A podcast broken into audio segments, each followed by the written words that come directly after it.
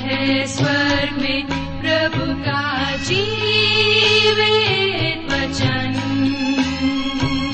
सृष्टि निर्माता भी है यही वचन। नमस्कार श्रोताओ, बाइबल अध्ययन कार्यक्रम सत्य वचन में आप सभी का हार्दिक अभिनंदन करते हैं। आज से हम पवित्र शास्त्र बाइबल के पुराने नियम में से नीति वचन नामक पुस्तक का अध्ययन आरंभ करेंगे। इस पुस्तक का मुख्य विषय है नैतिक शिक्षाएं और इसके मुख्य लेखक हैं राजा सुलेमान। श्रोताओं, इस पुस्तक की नैतिक शिक्षाएं बहुत ही उच्च कोटि की हैं। ईमानदारी, सच्चाई तथा जीवन और संपत्ति का मान करने पर जोर दिया गया है। लोगों से अनुरोध किया गया है कि वे दूसरों से न्याय, प्रेम और दया का व्यवहार करें। श्रोताओं, यहाँ पर एक उत्तम पारिवारिक जीवन का वर्णन किया गया है जिसमें बच्चों का सतर्कता पूर्वक प्रशिक्षण किया जाता है और स्त्रियों का सम्मान होता है। लेखक अपने ही अधिकार का प्रयोग करके मानव यहोवा की ओर से कहता है, सच्चरित्र जीवन व्यतीत करने के उचित सिद्धांत अमुक हैं। तो आइए श्रोताओं, आज के इस बाइबल अध्ययन में हम सम्मिलित हों, लेकिन इससे पहले सुनते हैं एक मधुर संगीत रचना।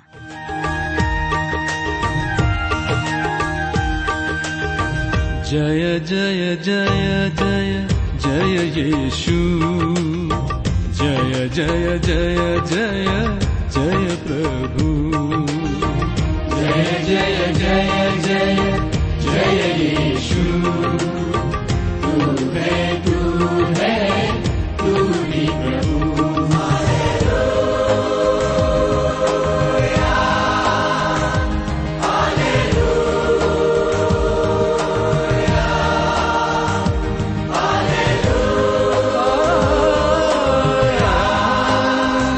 यीशु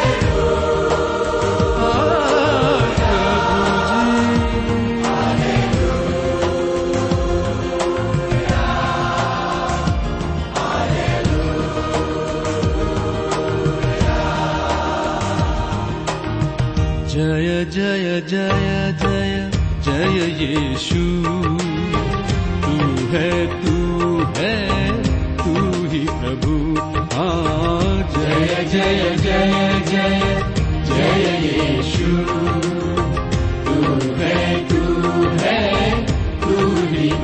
प्रभु।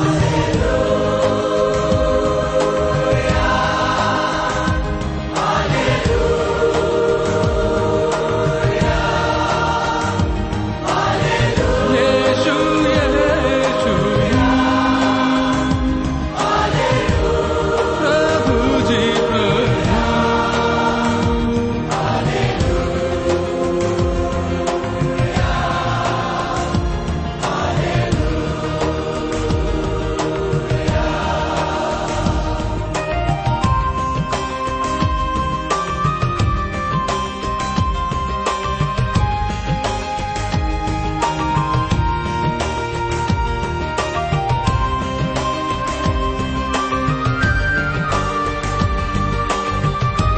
प्रभु।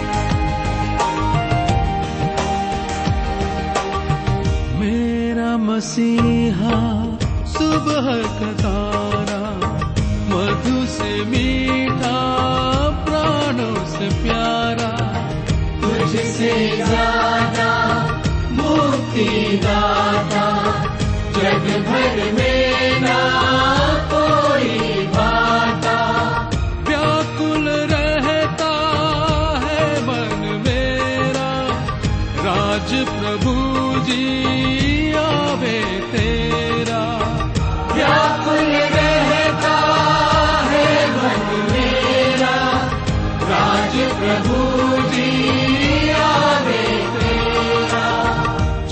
जय जय जय जय यीशु, तू है, तू है, तू ही प्रभु। हाँ, जय जय जय जय जय यीशु, तू है, तू है, तू ही प्रभु।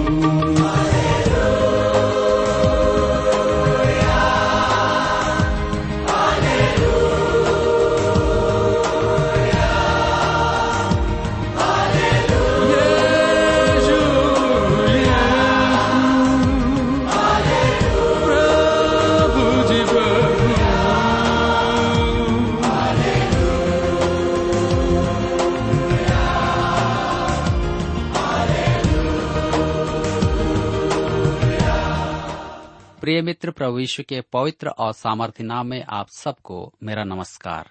मैं कुशल पूर्वक हूँ और आशा करता हूँ कि आप सब भी परमेश्वर की निकटता में रहते हुए कुशल पूर्वक हैं और फिर से आज परमेश्वर के वचन में से सीखने के लिए तैयार बैठे हैं।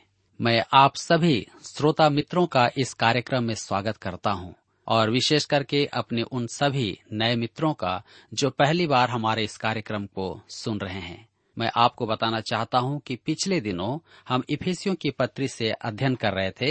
यह नए नियम की एक पत्री है और जिसका मुख्य विषय अनुग्रह था और हमने इसमें देखा कि इस पत्री का आरंभ अनुग्रह से होता है और फिर हमने यह भी देखा कि परमेश्वर का अनुग्रह हमें उद्धार दिलाता है और हमें थामता है। आज हम अपने अध्ययन में आगे बढ़ेंगे और पुराने नियम की पुस्तक में से नीतिवचन नामक पुस्तक का अध्ययन करेंगे। लेकिन इससे पहले कि हम अपने अध्ययन में आगे बढ़ें, आइए हम सब प्रार्थना करें और आज के अध्ययन के लिए परमेश्वर से सहायता मांगें। हमारे अत्यंत दयालु और प्रेम पिता परमेश्वर, हम आपको धन्यवाद देते हैं आज के सुंदर समय के लिए जिसे आपने हम सबके जीवन में दिया है, ताकि हम फिर से एक बार आपके जीवित वचन का अध्ययन कर सकें। पिता परमेश्वर, हम धन्यवादित हैं कि आपने हम पर अपना अनुग्रह दिया है कि हम सब श्रोता भाई बहन अलग अलग जगहों में रहकर रेडियो के माध्यम से आपके वचन का अध्ययन कर सकते हैं। आज जब हम नीति वचन की पुस्तक से अध्ययन करते हैं, हमारी प्रार्थना है कि आप हमें से प्रत्येक को अपनी बुद्धि, ज्ञान, समझ प्रदान कीजिए, ताकि आज हम जो कुछ भी सुनते हैं, सीखते हैं, हम अपने जीवन में उसे ग्रहण कर सके।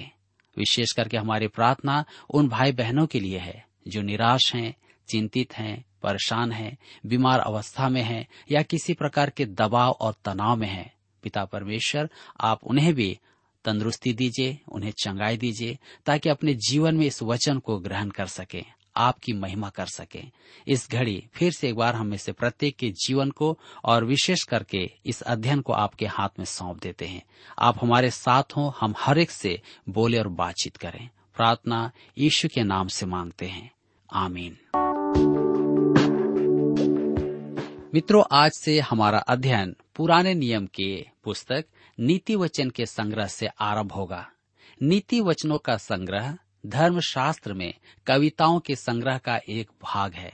अय्यूब, भजन संहिता, नीति वचन, सभोपदेशक, श्रेष्ठ गीत आदि सब एक ही वर्ग में आते हैं। ये सब इब्रानी कविता है।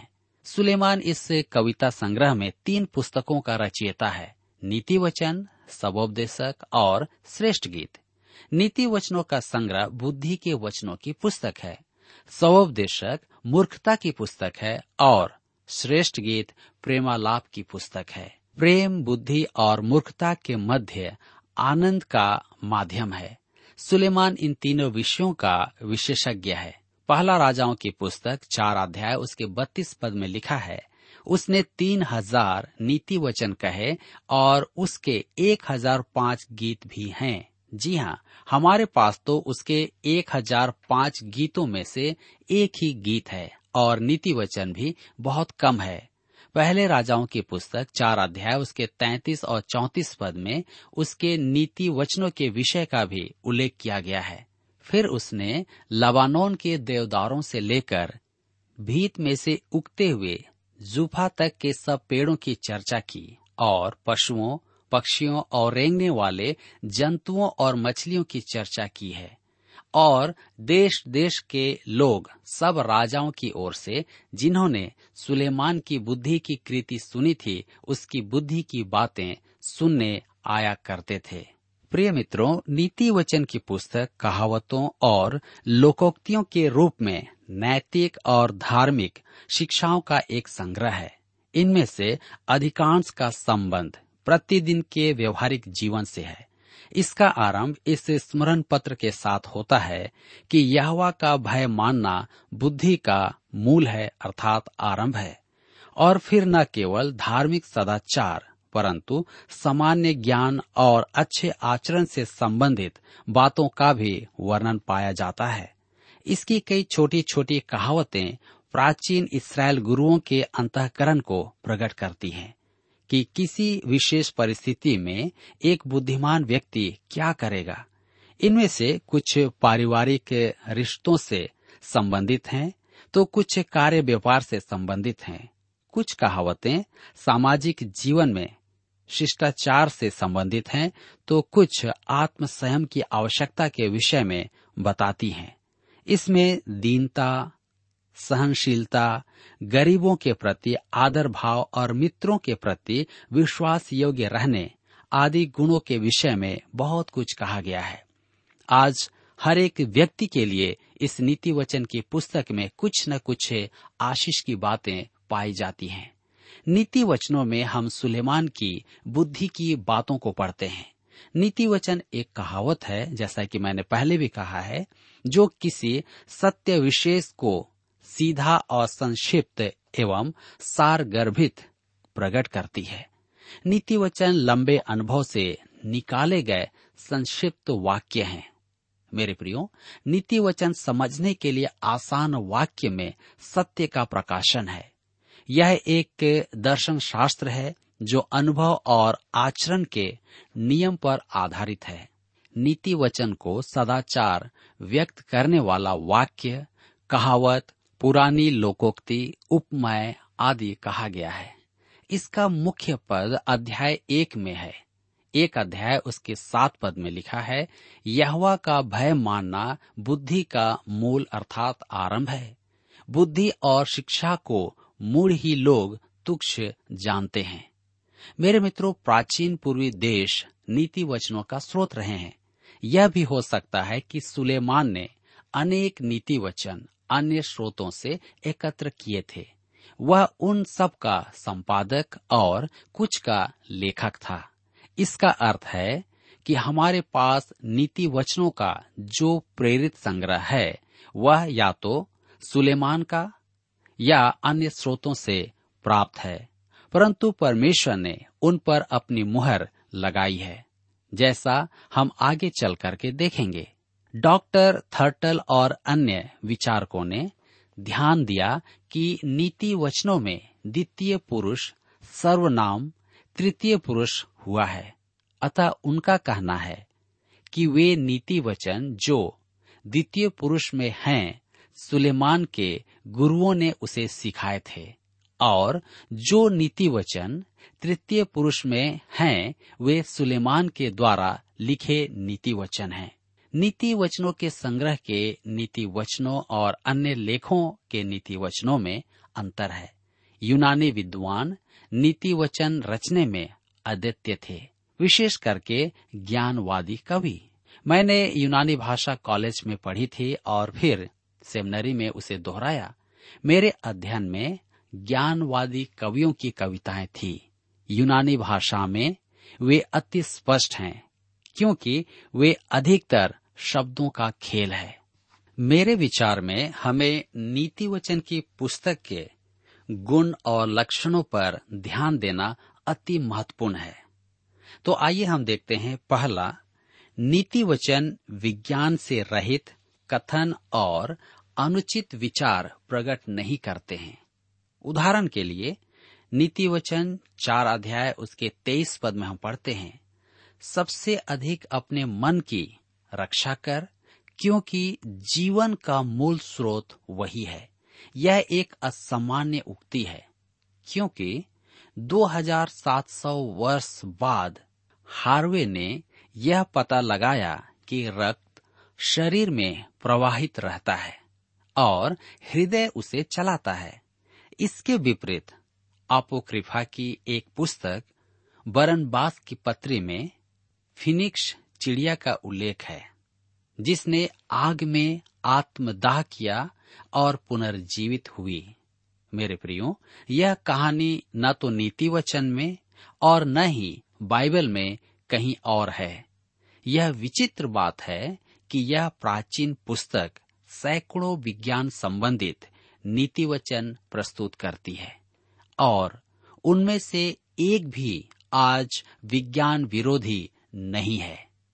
इससे ही प्रत्येक बुद्धिमान मनुष्य को सचेत हो जाना चाहिए कि नीति वचन परमेश्वर प्रेरित पुस्तक है। और दूसरी बात हम देखते हैं, नीति वचन एक ऊंचे स्तर की नैतिक शिक्षा की पुस्तक है। आप इसमें एक भी अनैतिक शिक्षा नहीं पाएंगे। जी हाँ, जस्टिन मार्टियर ने कहा था कि सुकरात प्रभु यीशु से पहले ही विश्वासी हो गया था, जो निसंदेह असंभव है। उसके अनुयायी कहते हैं कि वह नैतिकता के ऊंचे विचारों को प्रकट करता था। सुकरात ने वेश्याओं को भी आचरण के निर्देश दिए हैं। उसके विषय कहा जाता है या कहा जा सकता है कि वह न तो सदाचार और न ही दुराचार में विश्वास करता था। अब हम तीसरी बात देखते हैं। नीतिवचन एक दूसरे का खंडन नहीं करते हैं, जबकि मनुष्य के नीतिवचन एक दूसरे का विरोध करते हैं। उदाहरण के लिए देखें, कूदने से पूर्व सावधान और जो डर गया वह मर गया। मनुष्य बिन कीमत कुछ नहीं पाता और जीवन के सर्वोत्तम वस्तुएं निर्मोल होती हैं। लुढ़कते पत्थर पर काई नहीं जमती और अंडों पर बैठी मुर्गी मोटी नहीं होती। मनुष्य की कहावतों में विषमता का कारण है, विचारों में विविधता है, परंतु नीतिवचन की पुस्तक में विषमता नहीं है। यही एक महान बात है, क्योंकि वह परमेश्वर की प्रेरणा से रचे गए हैं। मेरे मित्रों, नीतिवचन क्रमवार व्यवस्था से रहित संग्रह है, परंतु कुछ विचारकों का मानना है कि वे एक कहानी सुनाते हैं, जिसे हम अपने अध्ययन में देखेंगे। यह एक ऐसे युवक की कहानी है जो जीवन में कदम रख रहा है। उसका पहला पाठ है नीतिवचन एक अध्याय उसका सात पद, जहां पर लिखा हुआ है, यहोवा का भय मानना बुद्धि का मूल अर्थात आरंभ है। बुद्धि और शिक्षा को मूढ़ ही लोग तुच्छ जानते हैं, और यही इस पुस्तक का मुख्य विचार है। नीति वचनों के इस संग्रह में जो परामर्श दिया गया है वह सब युगों के लिए है, चाहे पुराने नियम के मनुष्य हों या नए नियम के, पुराने यरूशलेम के या नए यरूशलेम के। इसके तथ्य आज भी सत्यता से पूर्ण है। यह हर एक के लिए एक अति उत्तम पुस्तक है। जी हाँ, चाहे कोई भी क्यों न हो, गरीब हो अमीर हो, छोटा हो बड़ा हो, किसी भी देश का निवासी क्यों न हो, यह सबके लिए अति उत्तम पुस्तक है। और मैं तो यह भी कहूंगा कि हमारे जवानों को इसे अवश्य ही पढ़ना चाहिए। अब कोई आपत्ति उठाएगा, इसमें सुसमाचार से संबंधित कुछ भी नहीं है। एक मिनट ठहरिए, इसमें सुसमाचार से संबंधित बातें हैं। इस पुस्तक में जिसकी बुद्धि प्रगट है वह प्रभु यीशु मसीह की अपेक्षा अन्य कोई नहीं हो सकता। यह पुस्तक खिचड़ी या असंबंधित बातों का संग्रह नहीं है। यह पुस्तक सुबोध है, जबकि इसमें कर्म और व्यवस्था नहीं है। सुलेमान ने अपनी ही शिक्षा के विषय में कहा है, सबोपदेशक की पुस्तक बारह अध्याय उसके नौ पद में लिखा है, उपदेशक जो बुद्धिमान था वह प्रजा को ज्ञान भी सिखाता रहा और ध्यान लगाकर और जांच परख करके बहुत से नीति वचन कर्म से रखता था।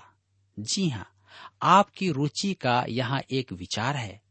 नीति वचन में बाइबल के प्रत्येक नायक का विवरण है। मैं कुछ का नाम बताता हूँ, शेष को पहचानने का आनंद आप प्राप्त करें। आप यह भी देखेंगे कि कोई न कोई नीति वचन आपके मित्रों या जानकारों पर उचित बैठता है, परंतु आप उनसे यह न कहें, हम में से हर एक के लिए उपयुक्त नीति वचन इसमें है। आप भी अछूते नहीं रह सकते, यह आपके लिए भी है। इसके अध्ययन में हमें अच्छा लगेगा कि यह सबके लिए है। डॉक्टर गॉबलिन ने नीति वचन की साहित्यिक रचना का विश्लेषण किया है। इन नीति वचनों का साहित्यिक रूप दो दो पंक्तियों का है। जिसकी दोनों पंक्तियां परस्पर संबंधित हैं, जिसे इब्रानी कविता में सादृश्यता कहते हैं। इब्रानी भाषा की कविता में हमारी कविताओं के समान लय नहीं होती है। यह सादृश्यता तीन प्रकार की है, तो आइए हम इसे देखते हैं। पहला है पर्याय सादृश्यता, अर्थात पहली पंक्ति में जो कहा गया है वही विचार दूसरी पंक्ति में है। और तब हम देखते हैं उदाहरण स्वरूप नीतिवचन उन्नीस अध्याय उसके उनतीस पद में, ठट्ठा करने वालों के लिए दंड ठहराया जाता है और मूर्खों की पीठ के लिए कोड़े हैं। दूसरी बात अब हम देखते हैं विषम सादृश्यता। पहली पंक्ति में प्रकट सत्य दूसरी पंक्ति में विपरीत सत्य द्वारा पुष्ट किया जाता है। उदाहरण देखेंगे नीतिवचन तेरह अध्याय उसका नौ पद, लिखा है, धर्मियों की ज्योति आनंद के साथ रहती है परंतु दुष्टों का दिया बुझ जाता है। यहाँ आप देख सकते हैं कि दूसरी पंक्ति में सत्य वही है परंतु उसका प्रस्तुतीकरण नकारात्मक रूप से किया गया है। अब हम तीसरी बात को देखते हैं सामासिक सादृश्यता। इसमें दूसरी पंक्ति पहली पंक्ति का विचार विकसित करती है। उदाहरण देखेंगे नीतिवचन बीस अध्याय उसके दो पद में, राजा का भय दिखाना सिंह का गर्जना है, जो उस पर रोष करता है वह अपने प्राण का अपराधी होता है। मेरे प्रिय मित्रों, इस प्रकार से हम नीतिवचन की पुस्तक में बहुत सारी बातों को पाते हैं जो मूल रूप से इब्रानी भाषा की कविता है। मेरे प्रियो, नीतिवचन की पुस्तक प्रत्येक व्यक्ति के लिए अनमोल है। जब हम जवानों की बातें करते हैं तो यह युवकों को सलाह देती है, बुद्धि की पुकार है, बुद्धि के लाभ हैं, विविचार के विरुद्ध चेतावनी है, अन्य चेतावनियां भी इसमें दी गई है। और इसके साथ साथ हमें यह भी बताया गया है कि एक भले मनुष्य को किस प्रकार परमेश्वर की निकटता में रहना है, अर्थात एक आदर्श पत्नी के बारे में भी हम इस पुस्तक में पाते हैं। नीतिवचन इकतीस अध्याय उसके दस पद में लिखा है, भली पत्नी कौन पा सकता है क्योंकि उसका मूल्य मूंगों से भी बहुत अधिक है। उसके पति के मन में उसके प्रति विश्वास है और उसे लाभ की घटी नहीं होती। मेरे मित्रों, इस प्रकार से हम एक आदर्श पत्नी के बारे में भी पाते हैं, एक भले पुरुष के बारे में पाते हैं, एक साधारण मनुष्य के बारे में पाते हैं। और इस प्रकार से आप देखेंगे कि नीतिवचन की पुस्तक हर एक प्रकार के व्यक्ति के लिए एक अनमोल रत्न के रूप में दिया गया है। और सुलेमान ने अपने अनुभवों को हम तक पहुंचाया है ताकि हम इस पुस्तक के द्वारा से अपने जीवन में उन बातों को ग्रहण कर सकें, सीख सकें। यदि हम बुरे व्यक्ति हैं तो अच्छे बन सकें। मेरे प्रिय मित्रों, जब हम आज इस पुस्तक के पृष्ठभूमि को देख रहे हैं तो आइए इस पुस्तक की पृष्ठभूमि के साथ हम अपने आप को भी तैयार करें ताकि जब हम आगे इस पुस्तक के अध्ययन में आगे बढ़ते हैं तो इस बात को हम जान सके, सीख सके, समझ सके और उसे ग्रहण कर सके। इतना ही नहीं, अपने मित्रों को भी, अपने पड़ोसियों को भी इसके बारे में जानकारी दें ताकि हम इस नीतिवचन को ग्रहण करने पाए। मैं इस पुस्तक को बहुत पसंद करता हूँ क्योंकि यह मेरे जीवन के लिए भी बहुत लाभकारी है। और मैं यही आशा करता हूं कि आप में से प्रत्येक श्रोता जो इस वचन को सुन रहे हैं, आप भी इस पुस्तक का लाभ अवश्य ही अपने जीवन में प्राप्त करेंगे, इस पुस्तक के उन गुण बातों को अपने जीवन में ग्रहण करेंगे। लेकिन इससे पहले मैं फिर से एक बार आपको इस बात की जानकारी दे दूं कि नीतिवचन की पुस्तक जो सुलेमान के द्वारा लिखी गई है, इसमें कुल इकतीस अध्याय हैं और प्रत्येक अध्याय हम में से प्रत्येक के जीवन के लिए कहीं न कहीं लाभकारी सिद्ध होगा। तो आइए इस समय हम अपने आप को प्रभु के हाथों में सौंपें और जब हम आगे अध्याय एक से अपने अध्ययन को जारी रखेंगे तो निश्चय ही हम परमेश्वर के उन महान आशीषों की कामना करेंगे। तो आइए आप मेरे साथ प्रार्थना कीजिए और इस वचन के लिए कि प्रभु इस पुस्तक के द्वारा हम में से अधिक से अधिक लोगों को आशीषित करें। आइए आप मेरे साथ प्रार्थना कीजिए। हमारे जीवित और सामर्थ्य पिता परमेश्वर, हम आपको धन्यवाद देते हैं फिर से आज के इस सुंदर समय के लिए जिसे आपने हमारे जीवन में दिया है, ताकि प्रभु आज हम आपके जीवित वचन का अध्ययन करने पाए हैं। आज जब हमने नीति वचन की पुस्तक की पृष्ठभूमि को देखा है, हमने इस बात को जान लिया है कि इस पुस्तक को आपके द्वारा से लिखा गया है, आपकी प्रेरणा पाकर के लिखा गया है, और ये हम मनुष्यों के लिए है, बच्चों के लिए, जवानों के लिए, बुजुर्गों के लिए और बड़े बूढ़ों के लिए, सब के लिए है, और अच्छी पत्नी के लिए भी है, पति के लिए भी है। पिता परमेश्वर, हम यही आशा करते हैं कि जब हम इस पुस्तक का अध्ययन बारीकी से करते हैं तो आप हमारे प्रत्येक श्रोता भाई बहनों को अपनी आशीष प्रदान करेंगे, आप मुझे आशीष प्रदान करेंगे, ताकि हर एक जीवन इस अध्ययन के द्वारा से आशीषित होने पाए। हमारे विनती उन परिवारों के लिए है जो टूटे हुए हैं, बिखरे हुए हैं, और हमारी प्रार्थना उन जवान भाई बहनों के लिए है जो अपने जीवन को संसार की बुराइयों में बिता रहे हैं, वे विचार में, चोरी में, हत्या में या किसी प्रकार के अन्य बुरी आदतों में। आप उनकी सहायता करेंगे।